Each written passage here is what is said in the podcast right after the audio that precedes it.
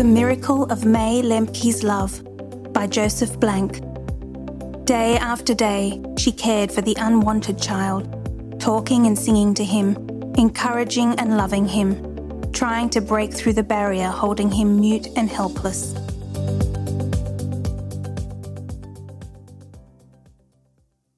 The hospital had a serious problem a six month old infant named Leslie. Mentally impaired and without eyes, the baby also had cerebral palsy. He was a limp vegetable, totally unresponsive to sound or touch. His parents had abandoned him. No one knew what to do until a doctor mentioned May Lemke, a nurse governess living nearby. A staff nurse telephoned May and explained that Leslie would probably die in a short time. Would you help us by taking care of him while he lives? the nurse asked. If I take him, he certainly will not die, and I will take him, May replied. The nurse never mentioned that money could be provided for the infant's care, and it never occurred to May to ask. That was 30 years ago. She was 52 at the time. May and her second husband, Joe, lived in a small house at the edge of a lake in Pewaukee, Wisconsin. A World War I bride from England, May had raised five children to adulthood. Her first husband died in 1943, and five years later she married Joe Lemke, a skilled construction worker. Only 1.37 metres tall and weighing just 41 kilos, May is still the direct talking, indefatigable woman Joe married, and she retains the same deep faith in God. Today, at 82, she rarely walks, she scurries. When May accepted the baby, she accepted him as just that a baby, no different from others, to be taught and loved. On the first feeding attempt, she saw that Leslie lacked the sucking reflex that is spontaneous with most babies. Apparently, he had been fed by tube at the hospital. May quickly taught him. She put the bottle nipple between his lips, then put her lips near his, moving the nipple and making sucking sounds against his cheek. He caught on. As she worked with him, May sang a lullaby remembered from her own childhood. She changed a few words to fit Leslie's blindness. Only a baby small dropped from the sky. Only a baby small without any eyes. Only a baby small always at rest. Only a baby small that God knows best. She bathed him, cuddled him for hours, talked to him, sang to him. He never moved or uttered a sound. Year after year she cared for him, but there was no movement, no smile, no tears, no sound. If May had not tied him to the back of the chair, he would have toppled over. May never stopped talking to him. She massaged his back, legs, arms, and fingers. She prayed, and sometimes when she prayed, she wept and put his hands to her cheeks so he could feel the tears. I feel sad right now and I'm crying, she would say to Leslie. May refused to consider the child a burden. I did not seek Leslie, so there has to be a reason why I was picked to raise this child, she told herself. God, in His time, will show me the reason.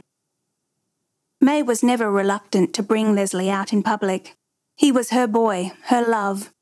She intuitively felt that somewhere in the maze of his damaged brain he was trying, and she was proud of him.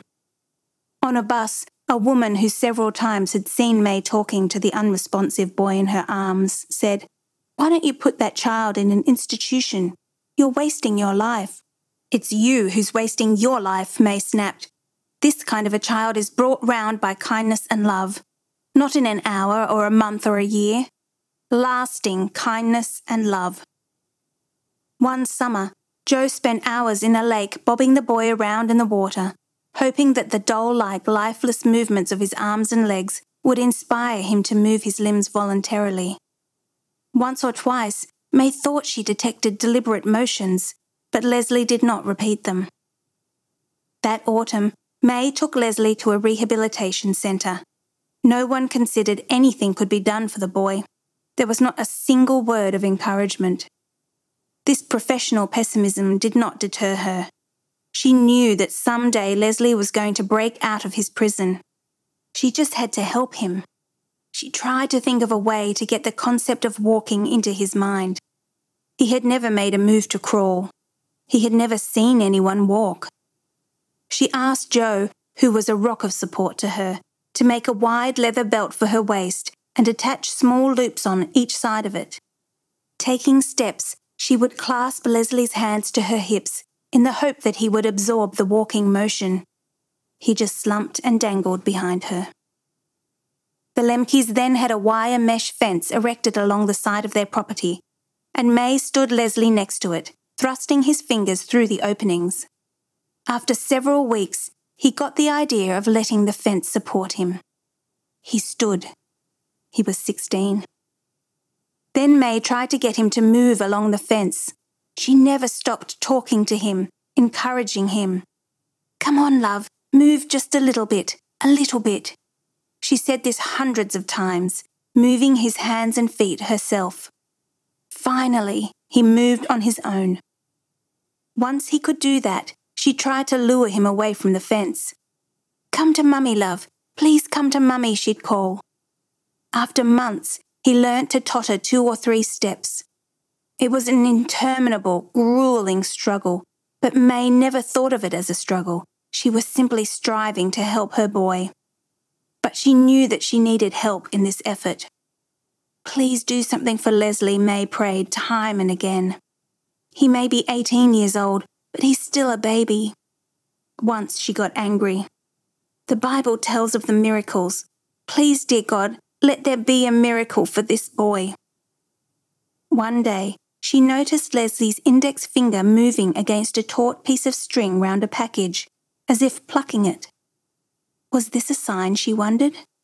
What did it mean? Music, she exclaimed to herself. That's it, music. From then on, the Lemke house was filled with music from the record player, the radio, and the TV. Hour after hour, the music played. Leslie gave no indication that he was listening. May and Joe bought an old upright piano and placed it in Leslie's bedroom. Repeatedly, May pushed his fingers against the keys to show him that his fingers could make sounds. He remained totally indifferent. It happened in the winter of 1971. May was awakened by the sound of music. It was 3 a.m. Someone was playing Tchaikovsky's Piano Concerto No. 1. She shook Joe. Did you leave the radio on? she asked. No, he said. Then where's the music coming from? She swung out of bed and turned on the lounge room light. It dimly illuminated Leslie's room. Leslie was at the piano. May saw a smile glowing on his face. He had never before got out of bed on his own. He had never seated himself at the piano. He had never voluntarily or deliberately struck the keys with his fingers. Now he was actually playing a concerto, and with deftness and confidence. May fell to her knees. Thank you, dear God, you didn't forget Leslie. Leslie obviously had been listening to the music, and listening with such intense concentration that, like a computer, his brain had stored every composition that had come to his ears. Why the music burst out of him on that early morning hour in late winter is unknown, but come it did like a gale. His repertoire ranged through the classics rock, ragtime, country and western, and gospel. Coming out musically opened the door for all kinds of emotions and developments. Occasionally, a single word popped from his mouth. Then, one afternoon, some children were playing on the other side of the wire mesh fence, and May asked them what they were doing. One of them answered, We're having fun. Leslie took a few steps along the fence. I'm having fun, he said, in a thick but understandable voice. It was his first complete sentence, and May grabbed him and hugged him. Several months later, Leslie began to tremble, and tears rolled down his cheeks. I'm crying, he sobbed. I'm crying. He had never wept before, and now he did so just as his mother had years before. May watched him cry a flood for 20 minutes. She was grateful that he could express whatever pain or fear had been locked inside him. To her, it was a beautiful sight. Leslie also learnt to feel his way through the rooms, use the toilet, brush his teeth, bathe himself. Meanwhile, Leslie's skill at the piano steadily increased. His rendition of Gershwin's Rhapsody in Blue is a tour de force, flawless and evocative. And he sings. Before learning to speak clearly, he could readily mimic a variety of singers. He has a big, round voice, and when he pulls out all the stops, it can be heard a block away. He can do Luciano Pavarotti in two Italian operas, Jimmy Durante in Inka Dinka Doo, Louis Armstrong in Hello Dolly, and both parts of the Jeanette MacDonald Nelson Eddy duet in Sweethearts. Two years ago, at the age of 28, Leslie began talking in earnest. Although he cannot hold a give and take conversation, he makes statements and can ask and answer questions. Sometimes he expresses an opinion. While listening to TV one night, Leslie got fed up with the dialogue in a situation comedy. Better turn that off, he said.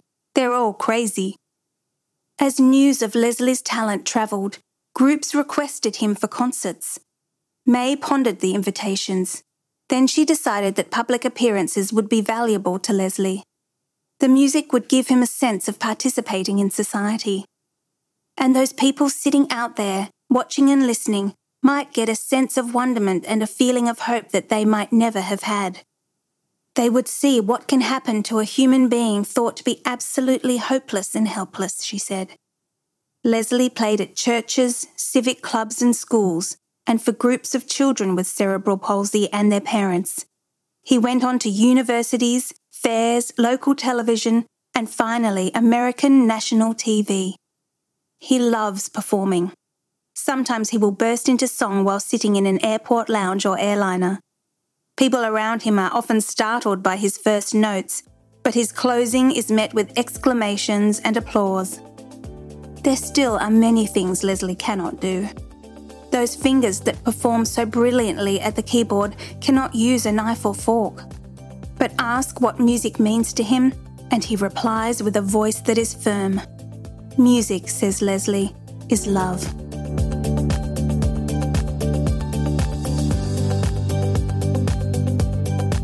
For more RD Talks, visit readersdigest.com.au. Brought to you by Reader's Digest Australia. Narration by Zoe Meunier. Sound production by Ricky Price.